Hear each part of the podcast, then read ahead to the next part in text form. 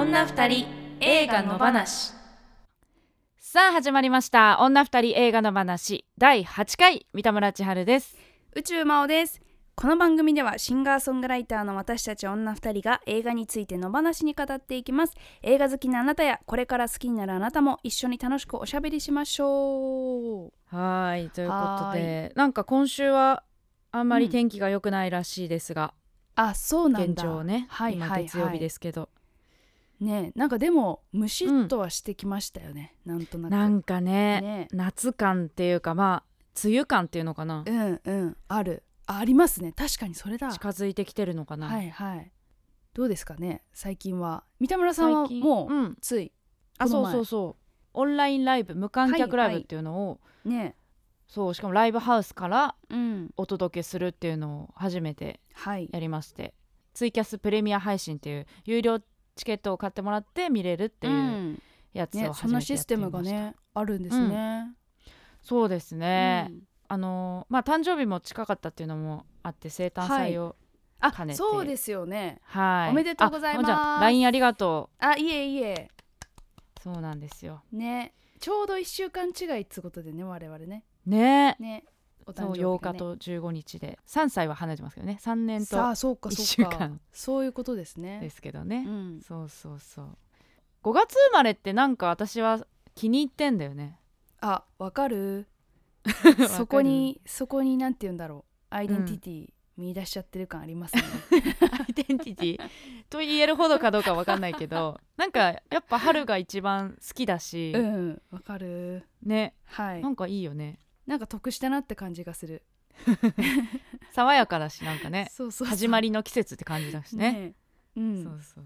あのー、え何ですか？何でしたっけ？中身のなさそうな 会話をしてみましたが。はい。だからその、ねやっぱはい。5月はね、だからその、はい。お誕生日ってことでまあ去年もお誕生日あそうそうそう。去年はね。やられてね。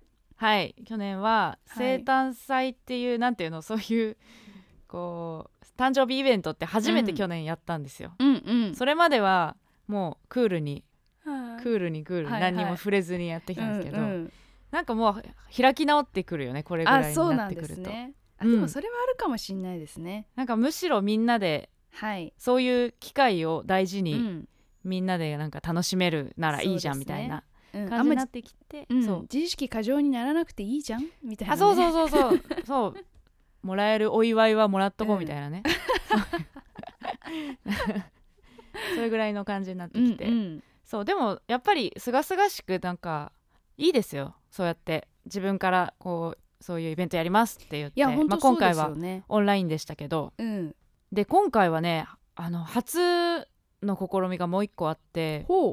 あの MC を全くしないで。あ14曲。すごいぶっ通しでやりました。はいはい。はい。えー、そっか。それってやったことない。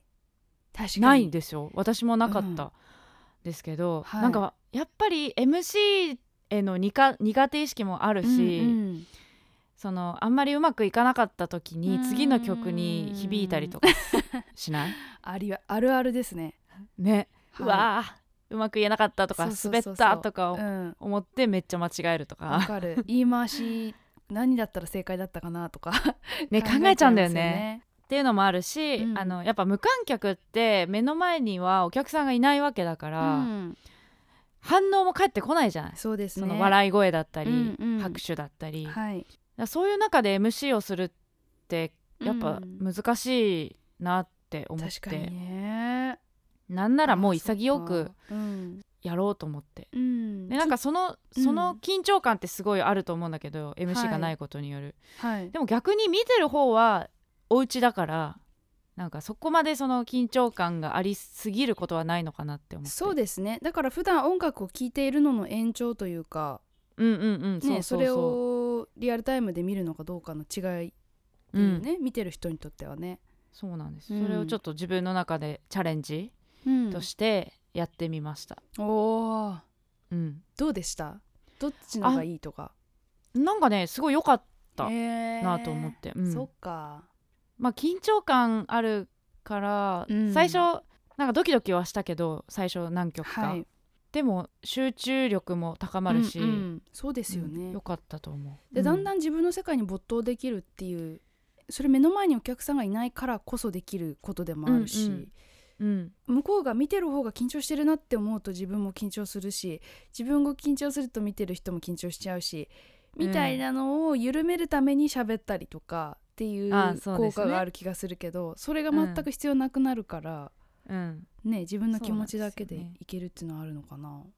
うん。うん。そうかもしれない。そうなんかやってみてよかったうなと、んうんへえうん。まだこれ見れるんですもんね。あまだ見れますね、はい。1週間なんで、えー今週の日曜日までか。そうそうそうそう、あの有料チケット購入していただくと、うんうん。アーカイブがそのまま見れますのでまだ間に合いますという感じで、うんそれもいいですね。後からそう見れるですね。のもね。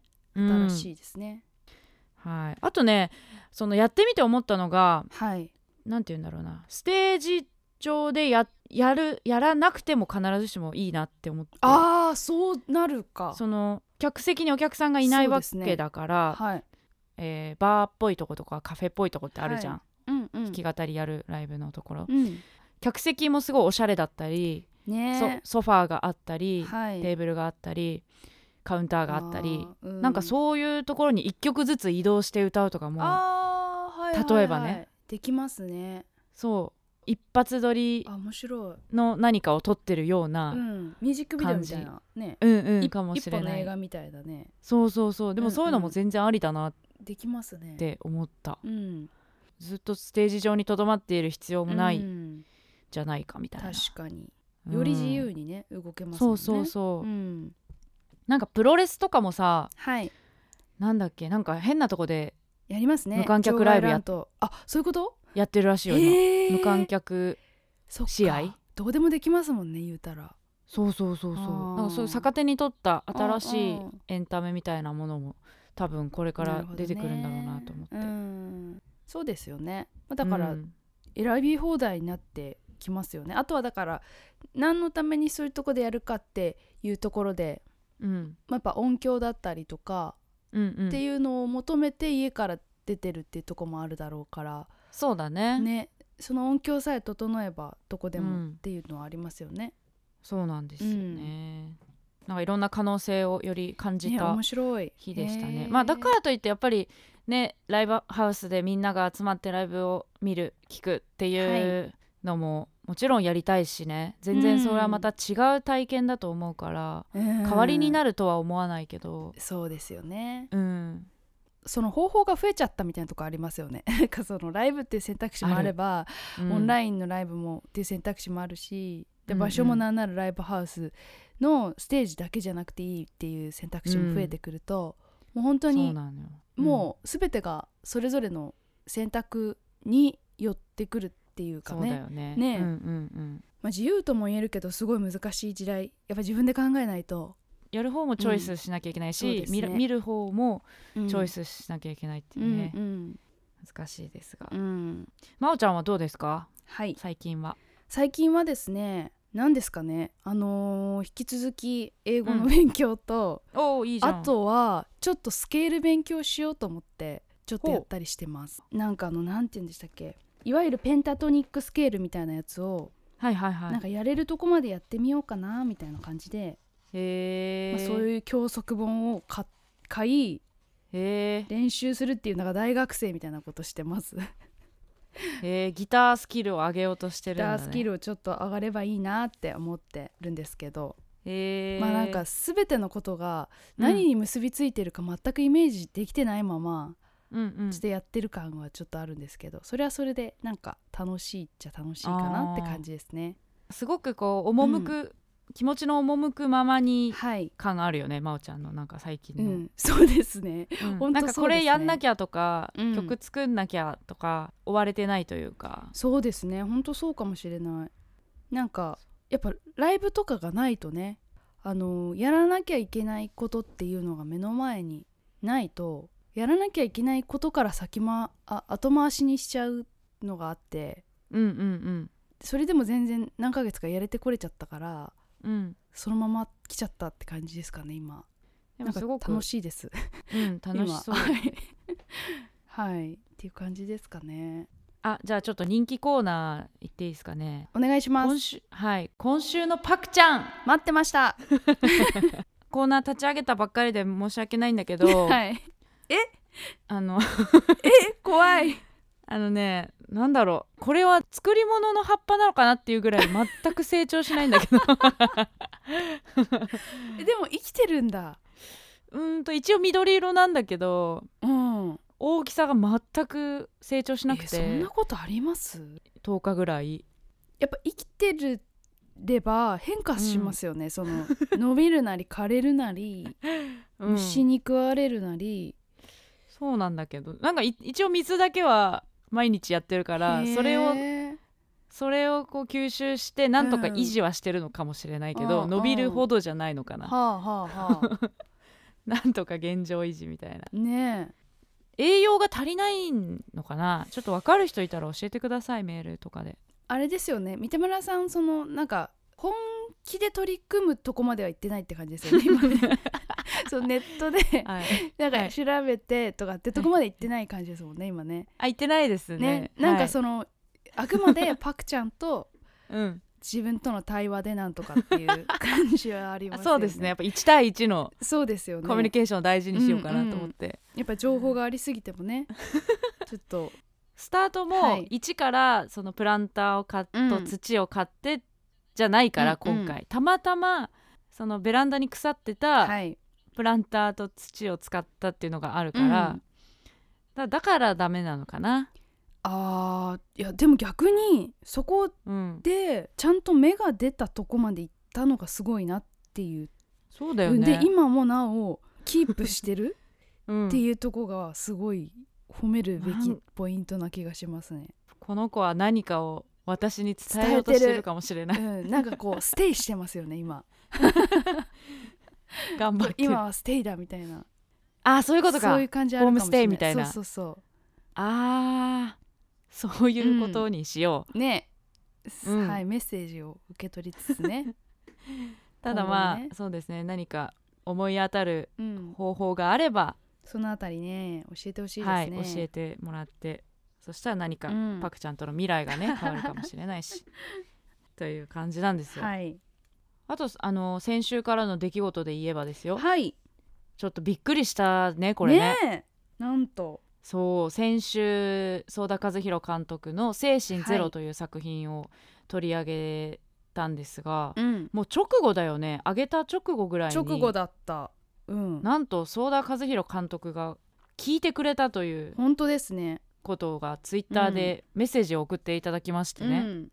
うん。本当。でももともとうんフォローしてくださってたよ、そう最初に、だからこの番うん。組収録するんで「精神ゼロ皆さん見てください感想ください」みたいなんツイートした時点で、うん。リツイートしてくれてたりとかしてたんですよね確かね。うん。うん、でその後アップしたら多分すぐ聞いてくださったのかな、ねと思う。なんかね奥様と一緒に聞いてくれえたっていうことで、始めてよかったって感じですよね。うん本当思った、まだね始めて間もないですけそどやってよかったと思うし、ね。あ続けていこうって思ったよね、うん、なんかそうだからここまでちょっと続けてきてるとちょっと自分的にも客観的に見れてくるというか、うんうん。なんか番組の立ち位置っていうか、なんかそういうのがなんとなく見えてきたような気がしたんですよね。なんか立ち位置とかまで言うとちょっと大げさかもしれないですけど、はい、なんて言うんだろうなんか本当に個人的なとこから始まってるじゃないですか。私と三田村さん、うん。ただのおしゃべりっていう。そうなんですよ、ねでもなんかこうメーはいルくれる人がいたりとかすると、うん。とかそうやって、あのー聞いてくれる人がねどんどん増えてったりするとなんとなく自分の頭の中にもこの番組のイメージができてくるみたいな、そうですね。うん、とこがありますね。より続けていいきたいし、はい、なんか例えばイベントやりたいなとうか、ん。公開録音的な、うん。やねってみたいなとか、はい。なんかそういう欲みたいなものもですね。出てきたりね。出てきますね。そうそう、まあ、全然まだね、あれですけど、はい。そのあたりね、うん。ちょっとやりたいことも見えてきますよね。とはいえ出発点もうん、忘れず崩さずみたそいうなですね。感じですよね、はい、頑張りすぎず。そうですね。緊張しすぎず、はい。ただ私たちのテンションはマジでうん。すごい上がりましたっていう、上がりました。本当にありがとうございます、はい。ありがとうございます監督。はい。我らにしかできない喋りを。そうですね。の話でやっていきたい野です。放しで。はい。頑張ります。はい。じゃあもう行きましょうかじゃあ行きねましょはい。毎週一つの作品を取り上げて2人で語っていきますが今週の作品はルパート・グールド監督「ジュディ虹の彼方に。う女が二人集まれば映画の話で日が暮れ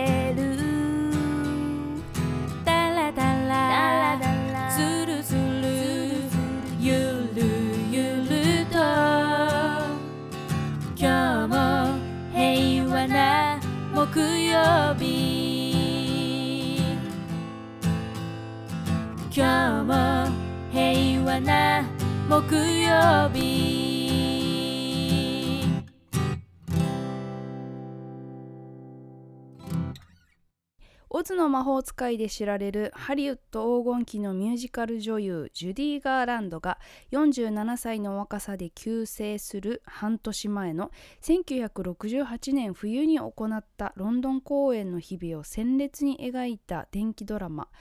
ブリジット・ジョーンズの日記シリーズのレニー・ゼルウィガーがジュディの奔放で愛すべき女性像とその圧倒的なカリスマ性で人々を引きつける姿を見事に演じきり第92回アカデミー賞をはじめゴールデングローブ賞など数多くの映画賞で主演女優賞を受賞した。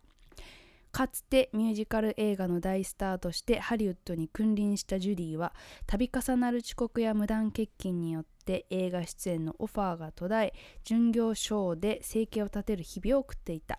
住む家もなく借金も膨らむばかりの彼女は幼い娘や息子との幸せな生活のため起死回生をかけてロンドン公演へと旅立つ。うん。監督はトゥルーストーリーのルパート・グールドということではい、では、えーそのジュディ虹の彼方へに対するはい。メールとか紹介しまし来ょう、てますね。えーっとじゃあまずツイッターからいこうかな「ハッシュタグ二人の話」で感想いただきました。丸います。星さんいつもありがとうございますありがとうございはい。ま、す、ジュディ虹の彼方に単純に演技がすごかったです。ただ自分はジュディ本人のことをよく知らずハマりきれない部分もありました。ラスト前の正直の回想でそれでも自らステージを求めた描写が印象的でした。今回はいつも以上にステージに立つ側のお二人の感想が気になります。はい、うん。ということでいただきました。はい。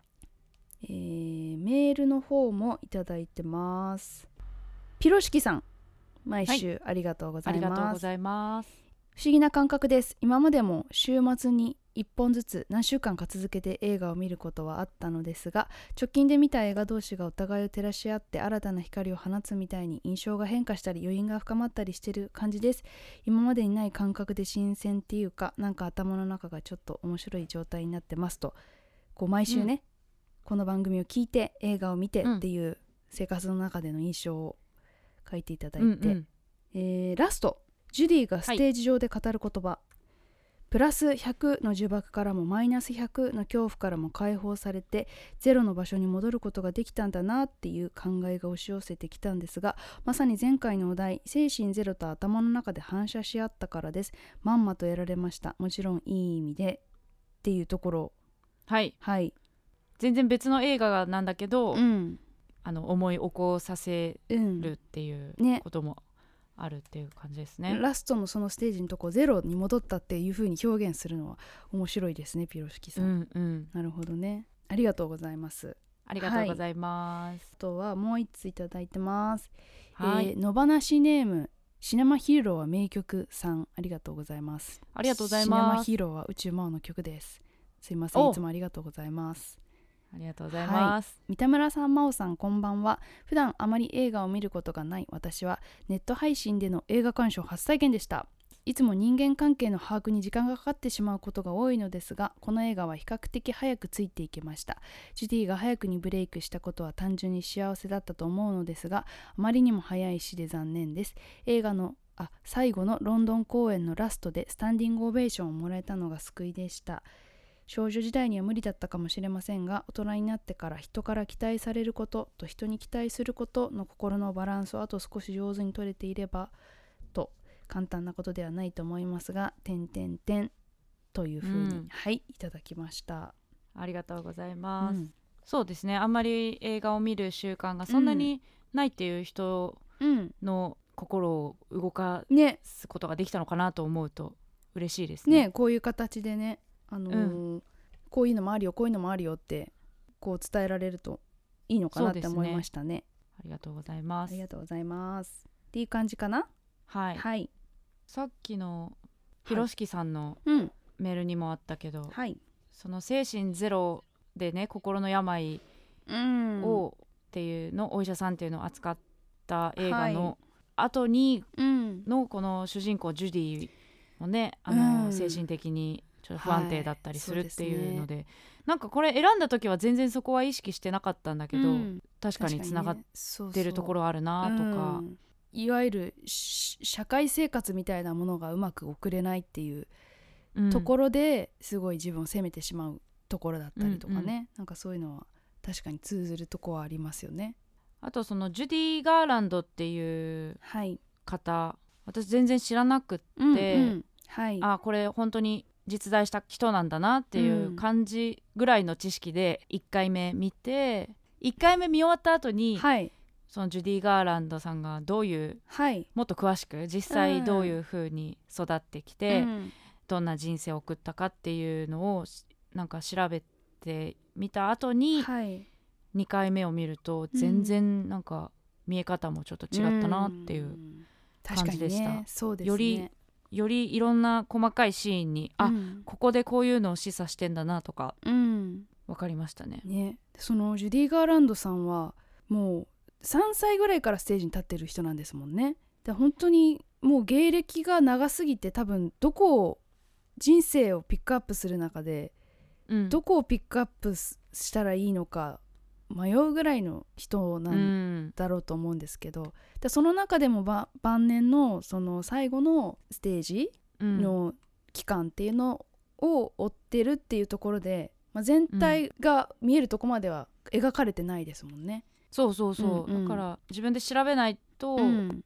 分かんない部分があったり、うんうんまあ、劇中でもちょっと、うん、例えばお母さんとの関係とか、あんまりちゃんとは書かれてないから薬すね、とのあれとかうね。ん、そうそう。だからあの映画だけを見るとただ単に心が弱いというか、うん。なんだろうその不安定な人っていうそうだね、感じで思われちゃうけどそうなってしまうのには、うん。明らかに外部からの影響がすごくあって。うん。その薬漬けに意図的にされてしまったりとかうん。っていうね過去があって今があるっていうのを見るとなんかより辛いですよね。まあ、あとは全然その規模は違えどはい。我々も一応ステージに立っている人としてはい。なんて言うんだろうステージ側から見うたん。景色みたいなうんうんうん。ものとかも分かるそうですね。なりになんはい。か思うこともあったりね。そうですね。そう。そのどっちもの間をグラグラしてる感じっていうか、うんステージに立つ側として感じどうしても感じちゃう部分おこがましいようですけれどもね。あの規模の人と自分を比べるのはあれですけれども、なんかあそこに立って見る景色を思い出しちゃったりとかね。なんかそういう感じとかも、もありつつでもやっぱり全然人が想像できない領域で苦しんでるっていううん。のも感じるしね。そうですね、うんうん。まあそんなところも次のコーナーで話していきたいと思います、はい。では行きましょう。女二人の推しポイント。この映画の推しポイントをお互いに交互にプレゼンしていこうというコーナーです。じゃあ今週は私から行かせていただきます。はいじゃあお願いします。三田村千春的推しポイント一つ目。1960年代アメリカだったりイギリスのレトロ可愛い感じがいい 最後どうしようと思っちゃった。いいですね。はいはいはい。物語自体はすごくうん苦しかったりうん。なんか切ないんだけど、うん。映ってるものっていうか、うん。の色使いとか、うん。部屋？はい。ホテルの部屋とかね。そうロンドンで、そのジュディが公演中にあれはホテルなのかな？ホテルか。なんかすごいいい広くて、うん。なんかピンクとか水色とかうをん。使った壁だったり家具だったりして、はい。可愛いよね。可愛いですね。うん。なんかあのーヨーロッパって感じがして。うんうん、うん。可愛い。そう。あと衣装もすごい素敵だったなと思って、あそうそうそうおしゃれ確かに。とか、うん、可愛かったですね。可愛かった。で、うん。なんかあのジュディ・ガーランドさんジュディ・ガーランドでゆなんか YouTube でうん。こう、過去の歌ってる昔の映像とはいはかが白黒であったりとかうん。するんだけど、そこに多分似せてる衣装。すごい柄が似てたりとかするのでね。そういう残ってる資料をうん。参考に作ったんだろうなっていう、うん。あの感じがしました、うん。あのめっちゃ大きいサングラスはいはいも確かに。えあの画像が出てきてはい。ああこれかけてたみたいな、うん60年代っすごいぽいですねなんかね。そうそうそう。すごい忠実に、うん。あの再現してるんだなと思いました。あと、うん。あのその「オズの魔法使い」を撮影してるセットそのはい。子供時代の,、あの回想シうんそーンうですね。ではあるけど、うん。そのセットの感じもすごい可愛くて、うん。その部屋うん。とかそのセットはいっていうののポップさ可愛さうん。ファンシーさっていうのとそこでうん。実は行われてるちょっと辛いことだったり、うん。苦しさとかそういうののギャップがすごくあって虚構と現実の落差みたいなものを、うん。なんかそういうところでもう出してんのかなと思った、うんうんその、うん、外側と内側。実は外側こう見えてるけどうんうん。そんな綺麗なものだけじゃないうん。みたいなところは感じましたね。うん。そのなんか子供の頃っていうのは戦前になるわけじゃないですか、ああそうか。そう、まあ、戦前戦中っていうのかな。えっ、と40あ違うもっと前か。30年代とか？1930うんううん。ん戦前のエンターテインメントの世界とかハリウッドのその世界とかうん。でやっぱももはや全然見なくなるというかその、うん。私たち世代のだとやっぱりよっぽど好きな人じゃないとそこまで遡って映画見たりとか、うん。ってことないから「オズの魔法使い」ももちろん見たことないし、うん。今も。なんかそういうのとかも興味が出ますよね。うん。どういうところにアメリカの人たちが憧れを持って生活をしてたんだろうとか、そうだね。ね。そこがもううん。夢の舞台といううか、ん。だったわけで最先端というかね、んそうですね。いう感じだったんだろうね、うん、だそう考えたらその映画の歴史自体もそんなに長くはないそうだね。っていうねところも、うんうん。戦争ってものをで結構区切られてるような感覚が自分の中にあるんですけど、うん。その中前を戻ってみるとあそんな昔じゃないんだとかうん。っていうのをちょっと感じたりねしますよねそうですね。だその生まれて急速にうん。育ったがゆえに、うん。どこかで無理をさせてったりとか、うんうんまあそういう子供たちとか、はい、制度とか知識ね。があんまりなういん、業界というか、そうですよね。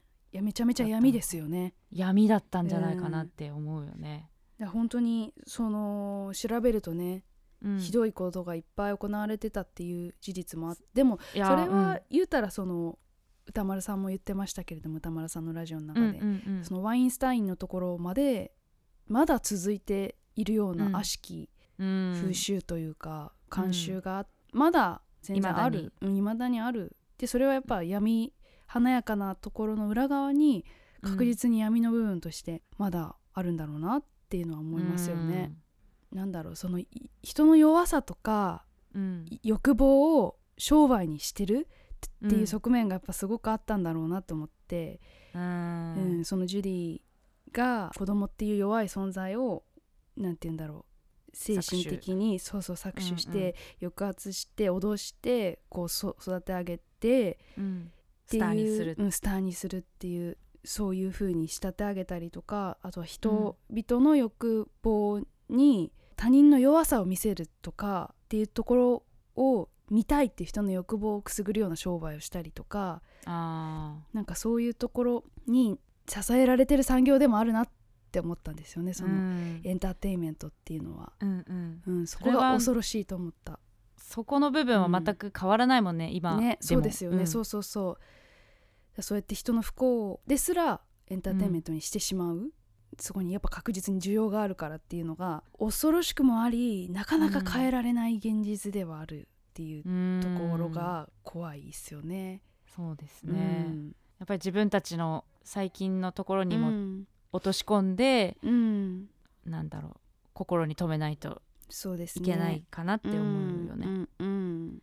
本当そう思います。です、まあ、ただセットはすごい可愛かったうん可愛かった。なってあそうそうそうう、うん。あのー最後のね結婚をするんですよね。あのジュディが。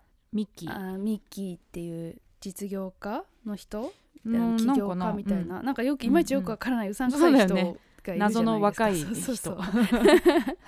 あの人にこう、今日の衣装これなんだけどどう？って言った時に「うん、うん。おばさん臭いな」って言って、うん、あの「足を出しなよ」って言ってミニスカートを履くんですよね。はい、でそれもなんかあこの時代っぽくていいツイッキーとかが出てた時代なのかなみたいな。はあはあはあねミニスカートを履いて女の人も50年代の古臭い格好から新しい時代の、そうかそうか、うん服装になりなよっていうことを導いてくれた存在でうもん。ある人だけれどもなんかそういうところもなんか良かったですね。私もうん。着たいなミニスカートって思いました。可愛かったから、確かに、うん、うん。じゃあはい。真央ちゃんの行きましょうか、はい。回って宇宙回ってき推しポイント。端的に言って悪夢。もうめっちゃ端的。めっちゃ端的、ミュージシャンあるあるでそのステージに 全く曲を覚えてないまま上がるとかある。そういう夢？めっちゃ見る。めっちゃ見るじゃないですか。はいもうあれの連続の映画だなと思って。あそのまずそのステージっていう部分に関しても、ー、うん。リハーサルなしで初日を迎える。確かに。まあリハーサルを自分からしなかったんだけどね。自分からしなかったんだけど、うん。その状態でこう袖までこう酩酊状態で連れてかれて いいから行ってってバンって背中押されてダンって出る感じとかあーもう夢のシーンでねあるこれみたいな デジャブみたいな。そうそうそうそう。しかも曲も決まってなくてステージ上で、ねみたいなね、うん。そうそうそうそう。うん、怖いしっていうそのステージ周りの恐怖シーン煽られシーンっていうのも結構あるんですけどはい、あとはそのオープニングで、あのー子供の頃のうん。回想のところから始まるんですけど、うん。あそこでそのあの配給会社の偉い人が、おじさんがね。おじさんがねもうずっと支配してた、ジュディを支配してたおじさんがうん。そのお前はそのブスだし、うん。あの田舎者だし外に出てもその辺の子と一緒に紛れるだけで価値ないんだみたいな感じで、まあ、うん。最初も言うし、うん。中盤で言うとこもあったりとか、そうそういうことでずっとその本人の尊厳を傷つけ続けるんですけとど、言ううん。なんかその芸を抜いたらお前から芸を抜いたら何も残らないぞって言われるっていうのもうん。こう悪夢だわーと思って、うん。なんかどっかで潜在的にみんな誰しも思ってる？お前から今一番秀でてるものを抜いたら何もなくなるから今のこと続けた方がいいって言われるっていうそのあなんか潜在的にみんな多分持ってる感覚だと思うんですけどそう。ーうんうん。自分もそう思ってるし、うん。まあ、逆にそうではないっていうことも分かってるんだけどうん。なんかもうやっぱそのそうやっぱそうなんじゃないかっていうところに結局戻ってきちゃううん感覚みたいな、そのこ怖さというか、ん怖さ、うん。うん。っていうのをこう常にちらつかされ続けるっていうのがうん。怖いポイントでしたね。そうだね、うん。そこが一番の最初の人としてのそのね、うん。尊厳の部分で一番ダメージがでかいし、うんその立ち直ることって多うんうん。分生涯できないところなのかなってそうですね。思う,、思う。時が解決はしないっていうか、うん。そこの部そう分でね。うん。自分の価値を自分で分かんなくなるってすごい致命的なことだなって思った。うん。でそのまだ例えばその自覚的に大人になってからそういう道を選んでいればうん。あの立ち戻れるところがあると思うんですけど無自覚にステージに立たされ続けてる子供にとっては、その他人から言われることが全てになってっちゃうと思うんでうん。あれを子供の頃からされてたら大人になって正常に判断しろって言われてもちょっと厳しいんじゃないかなってういうん。のは思いますよね。そうだね、うん。っていううところその悪夢追体験っていうのが 推しポイントでした。はい。はい。あの全然関係ない私の悪夢で言うとはい。あの私やっぱアイドル好きだからで別にアイドルになりたいは全くないんだけどうん。ただそのいっぱい見てるっていうのがああるのか、うん。あのダンスをはあ。なんか自分がその一員で夢の中でね、うん。全くしダンスも何何も覚えてない曲がいきなりステージ上で始まってでもみんなと一緒に踊んなきゃいけないみたいな夢はたまに見る、まあでもそれもね 同じ同じことですもんね、うんうん。そうあれほんと怖いよね。すごいリアルなんだよな、えでも三田村さんってダンス経験ありませんでしたっけ？そう小学校の時にちょっとね習ってた、あだからそうですよ、だってやっぱダンスやってなかった人はダンスやるステージ立たないですもんそうか。うん。夢の中で。でも全然ダンスのステージには立ったことないよ。で習ってそうただけで。なんだ。そうそういうのは職業あるあるで。ううんありますよね。あるのかな、それぞきっれとねだからきっと普通の会社員の人とかでもうん。明日のプレゼン資料え今日だっけみたいな状態でうんうんうん。前に立たされるとかね、とかあるかもしれねないですよね。うん。うん。悪夢だわ。悪夢。じゃあ三田村千春の推しポイント。その2、はい。フランシス・ガムとして愛されたかった人生。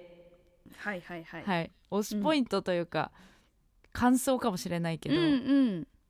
えージュディ・ガーランドは芸名で本名のフランシス・ガムっていう少女。13歳からジュディになって、みんながジュディって呼ぶ、うん。呼んでるじゃん、えーはい。旦那さんも、えーマネージャーさんみたいな人も、うん。みんながジュディって呼ぶけどうん本名はフランシスなわけで、うん。うん多分本人ははい。フランシス・ガムとして愛されてたら全然違う人生だったんだろうなって、うん。うん。映画の中では匂わせるだけであんまり明言はされてないけど、はい。そのお母さんとの関係ねっていうところで、あの調べたら結構そこがうん。一番問題だったんじゃないかっていうのが出てきて、えー上に2人女の子がいて、うん。お姉さんがね。そう。うん。で本当は男の子が欲しかったてか男の子だと信じて産んだら女の子で、もう産まなきゃよかったみたいな感じで思って、でも実は才能が一番ある。うん。歌がうまいっていう才能があるっていうので、じゃあ金を稼ごうって貧乏だったから、はい。こいつで金を稼ごうっていうのでもううん。娘としての愛情っていうのはあまり与えなかったんじゃないかみたいな、うん。ビジネスの道具として鍛えられて育つっていうのはすごいなと思った、あの覚醒剤あや痩せるために覚醒剤とか与えるずっとちっちゃい頃から飲まされて。とんでもない話ですよね。ねそうまあだなからその知識がないっていうのもああると思うんだけど、今とは違って、そう何それでにも食べられなくて。ううん。ん結局覚醒剤飲むと寝れなくなるから、うんうん。で睡眠薬を大量に飲んでっていう生活、うん。とんでもないですよね。そう、うん。それをもう 10, 10代の時からずっとうん。やってたと思うとなんかすごいし。でやっぱり母親っていうか親からはい自分無条件の自分を認められない、うん。愛されないってすやっぱりさっきも言ったけどそこってすごい致命的な、うん。だなと思って存在自体でうん愛されない、そうですうねん、歌を歌ってるとか映画に出てるっていうことでしかうん。価値がないって思わされる。でうん。太ってたらダメとかだから本当に愛情をうん。知らずに生きてうん。いたんだろうなってそうですね。思った。その商品として常うん。にやっぱ見られてるっていうところで、この人が構ってくれるのはうん。どっちなんだろうっていうのがうんうん、常にあるんでしょうね、きっとね。生まれた時からそうだからきっと。うん。うん、どっちなんだろうというよりももうどっちっていう思考でもないかもしれなういよね、んうん自分が商品価値がを維持してないとうん去っていくだろそうですね。ういうのはなんか潜在的になんかもううん。思ってたんじゃないかな。うん。うん。まあ、そういう風に刷り込まれてきちゃったんですもんね。そう映画の中でははっきりとは出てきてないけどやっぱりその親子関係での愛情のな欠如っていうのが、うんずっとそこから47年のに貫いたのでではないそうかとですね、ううんん、そこが致命的なうん。ポイントではありますよね。そうですうね、ん、はい。じゃあ魔王的推しポイントその2いきます。お世話係さんの視点でジュディを見守る。うん。のがおすすめですかね。その、うん。うやっぱりジュディ自身の苦悩とかってなかなか理解できるものじゃないと思うんですよ。うん。やっぱそういう芸能の世界に子供の頃からいることもそうだし、うん。まあ、そうやって虐げられてきたこともそうだしやうん。っぱそれでいて常にスターっていうところってやっぱなかなか理解しようと思っても簡単にはできるものじゃないような気がするんで、でもやっぱりあの映画ではできるだけジュディに何て言うんだろう寄り添う姿勢っていうか、っていうのが感じられると思うんですけどうん。それはその周りの人の何とも言えない絶妙な距離感というかそうだね。そういうのがすごい良かったなと思って、うんうん。であのロンドン公演の時にいろいろとあの管理をしてくれるうん。なんか付き人がい。人っぽいて付き人みたいなマネージャーさんみたいな人がいて、まあ、若い女性ででその人はもう実ら実在のね人っていうことでうん。ロザリン・ワイルダーさんっていう人なんですけど、その人の視点にうん。私は割と興味があったなというか、うん、やっぱあの人と同じ表情になるかなと思って 私がそばにいたら、表情ね何とも言えないね、んそう。感じだよね。うん、でそのロザリンさん最初ないくつなの？って聞かれて28歳ですって答えるんですけど、うん。なんかそのやり取りとかもなんかこう何とも言えなくてなあーななんだなんだこれ？と思って。なんで聞いたのかな？そうそうなんで聞いたの、のかなっていうのがまずあったんですけど、でもそのロザリンさんが28歳って言ってあ私より2つも若いと3つか。3つも若いってなって、なんかそこでちょっとこう気持ち入ったんですよ私。でなんか私がここにいたらどうするだろうとか。あー確かにやっぱ自分が任された仕事うん。結構大きな仕事っていうんでこう頑張りたい気持ちもあってうん。でちゃんとこなしたい真面目に取り組みたいっていう気持ちもあってっていう中でうん。なんとかしてジュディにステージをいいステージをうん。してもらわなければいけないんだけれども、その思った以上にジュディはすごい手強くて、ね。全然思い通りになんなくてっていううん。ところから始まって。でもやっぱ人としてジュディを助けたいとか心配ししたりとかうん。そういう気持ちももちろんあって。うん。であとはそのパフォーマーとしてすすごく尊敬してる部分もあって。うん。なんかそのバランスの中で常に泳いでたんじゃないかなと思ってこのロザリンさんっていう付き人さんが。初日のステージが、はいまあいろいろありながらなんとかうんすごいうまくいった直後うんの,、の楽屋でのはいその態度の変わりっぷりがそうですね。良かったよね。うん。あやっぱこの人すごい人なんだって思ってす優しくしたりとか。うんうん。でなんかそのあんまり強く言い過ぎてもいけないだろうしうんかといって放っておくわけにもいかないから好きにさせるわけにもいかないからうんっていうところで最初出方を伺ってて初日は無理やりね出させるような形でうんバーンってまあ背中を押す役目をやったうんうんんですけどその終わった後になんかこうあやっぱこの人すごいなっていう気持ちが多分生まれたんだと思うんですよね。うんこの人のステージは信頼できるなって思ってでその安心感みたいなのもあったのかなと思って、うん。でもやっぱりさっきまであのステージに立ってた人とは思えないようなうなだれ方を楽屋でしててうん。そ,、れを見た瞬間にあなんかなんて言うんだろう哀れみっていうか、うん。なんかそういう気持ちも多分生まれたるだろうか、うん。生まれてるかなと思って、うんうん。あこれがスターなのかみたいな。うん。スターの裏側なんだってこう、ま目の当たりにしちゃった感じというかなんかそこにもすごい私もああいう顔をしてしまうかもなとか、そうだね、うん、ジュディは彼女にはあまり心を開かないままだったよね、でもなんかさい最終的にその一緒にお茶をしてたりとか。あそうかそうか。そうっていうところで信頼はし始めてたのかな、そうだ彼女なりの多分、うん。信頼の仕方っていうか、うん人のことを全く信用しない人ではないと思うんですよね。その、うんうんうん。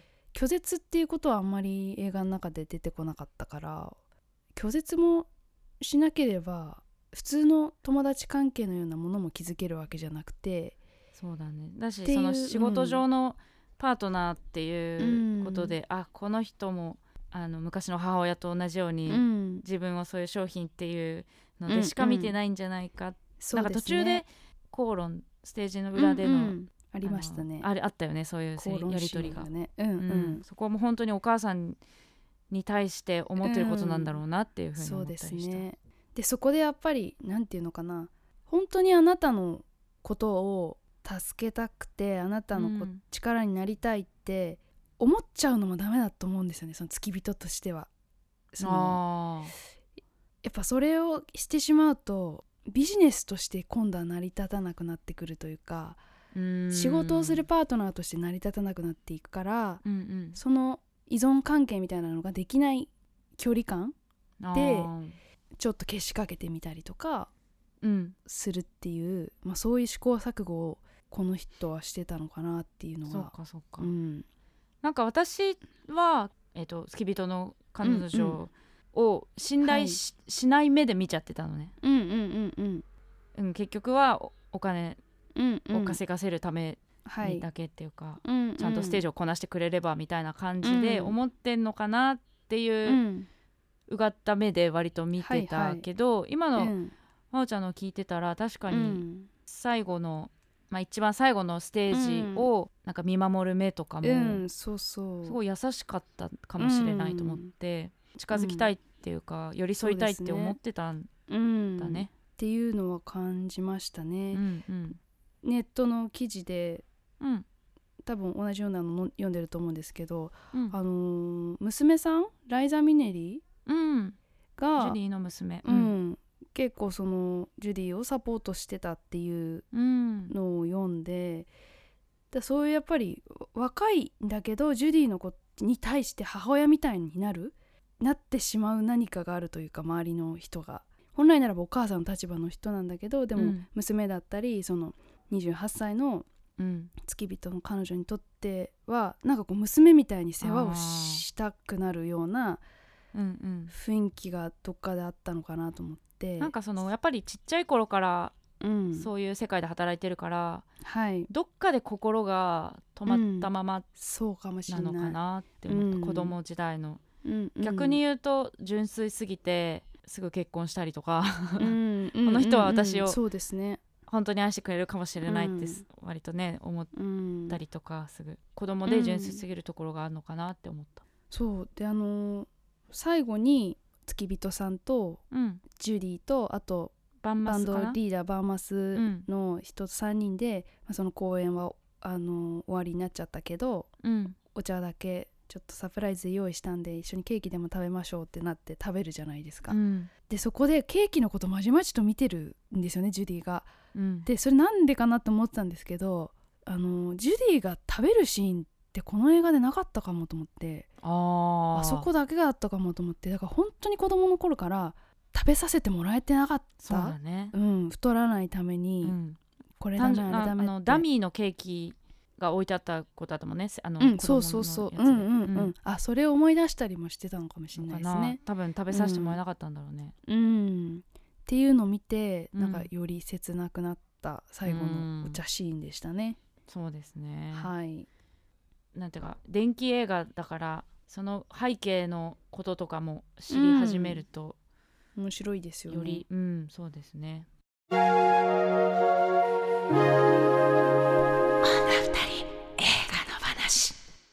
今日の極論。この映画に関する女二人の勝手な極論を交わそうというコーナーです。今日の極論はジュディが一番求めていたものとは？ということですが。なんかジュディの人生こうめちゃくちゃに見えるじゃないですか、うん。結局この人は何がしたいんだろうって 多分そばにいたら分かんないと思うんですよね。うん。っていうのでそれを話したいなと思いました、はい。私はさっきの推しポイントで言った通はいり、やっぱり存在そのもの存在そのものを愛してくれる存在愛情うんうん。なのかなって、うん。そうですね。うん、そでも唯一ううん。多分子供っていうのがそういうものうんだった、まさにね、うん、だから子供のために、うん。てか子供と一緒にいたずっといたかったけどそこもうまくいかない。っうん。ていうのも切ないよね。うん、そうだから子供を取り戻すために稼ぐ、うん、でそのためにステージに立つっていうのが最初の目的だったんだけど、うん、途中でその目的がなくなっちゃうんですよね。そうだね。うん、っていうのでステージに立つ意味が多分一瞬分かんなくなったというか、うん。っていうところがあるあるなとは思ったんですがそのジュディにとって何が一番こっから立て直すとして何が一番幸せな人生かっていうとうん。新しい結婚相手が提案したようにうん。歌っても歌わなくてもいい生活の中でうん。自分の名前を貸すことで安定した収入が得られるような事業をやりながら子供たちと安定した住所でずっと住むみたいなうん。ことなのかなとそういう人生なのかなと思いうん。きや、うん。でも果たして そのうん。ジュディからステージはそうなのよ。ステージを抜けるのかなっていう。そうなんですよ。その歌っても歌わなくてもいい状況でジュディはそれはそれで精神の安定が保てないんじゃないのかっていう、それはすごい思う。うんねやっぱりそうやってうん。育ってきてるわけだから、その、うんうん。自分には歌しかない、うんうん。他の部分のコンプレックスがすごすぎて、っはい。ていう中でその客席にいる自分のことを目当てに来てくれるファンの人っていうのは、そこはもう純粋な愛うん。だと思うんだよね、お客さんは。うんうんだからそのやっぱ愛を一番感じられる場所なんじゃないかなって。そうですね、自分と客席客との愛をうん。確かめる。でもやっぱそこで客席に味方がいないって思ってしまううんうん。瞬間もやっぱあって毎日歌う中では。うん。やっぱそういうのもあってそこでやっぱり精神のバランスを崩すっていうのもあると思うんですよね。うん。っていうのでじゃあ一体どうすればいいんだっていうのを考えてました。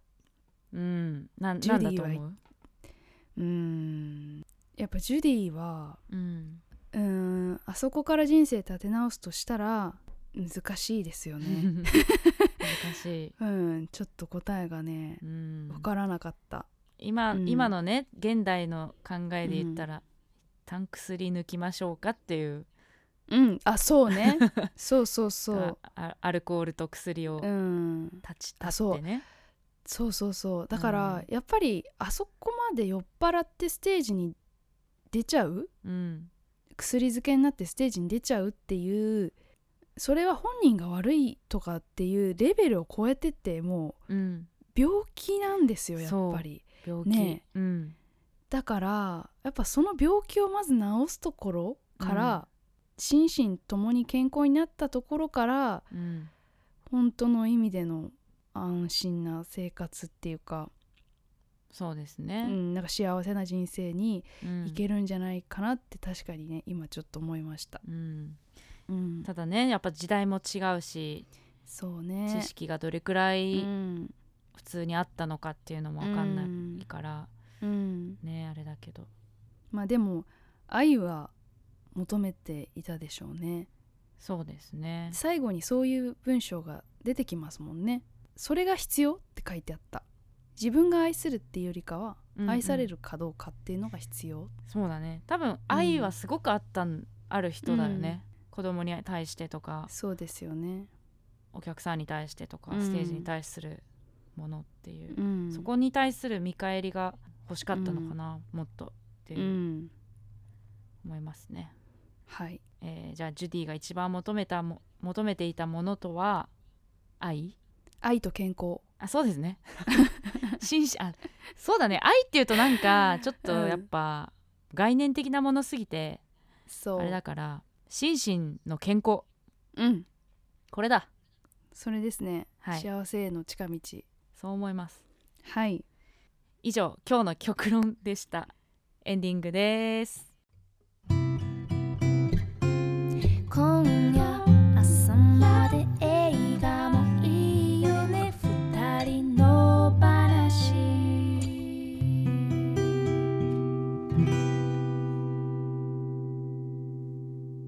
女二人映画の話。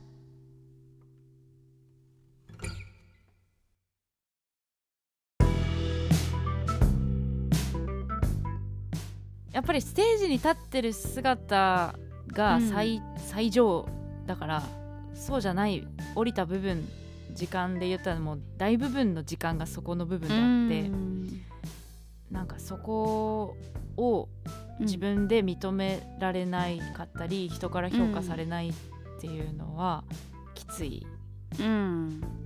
そうですね。だからジュディがステージ上のうん。私歌ってる私にしか価値がないんだけどでもそこの自分ってステージに立ってる数十分だけなわけで、うん。なんかどっかで本来の素の自分じゃないから、ステージから、あ客席からもらう愛っていうのもなんかそんなにどこまで信じられたのかなうん。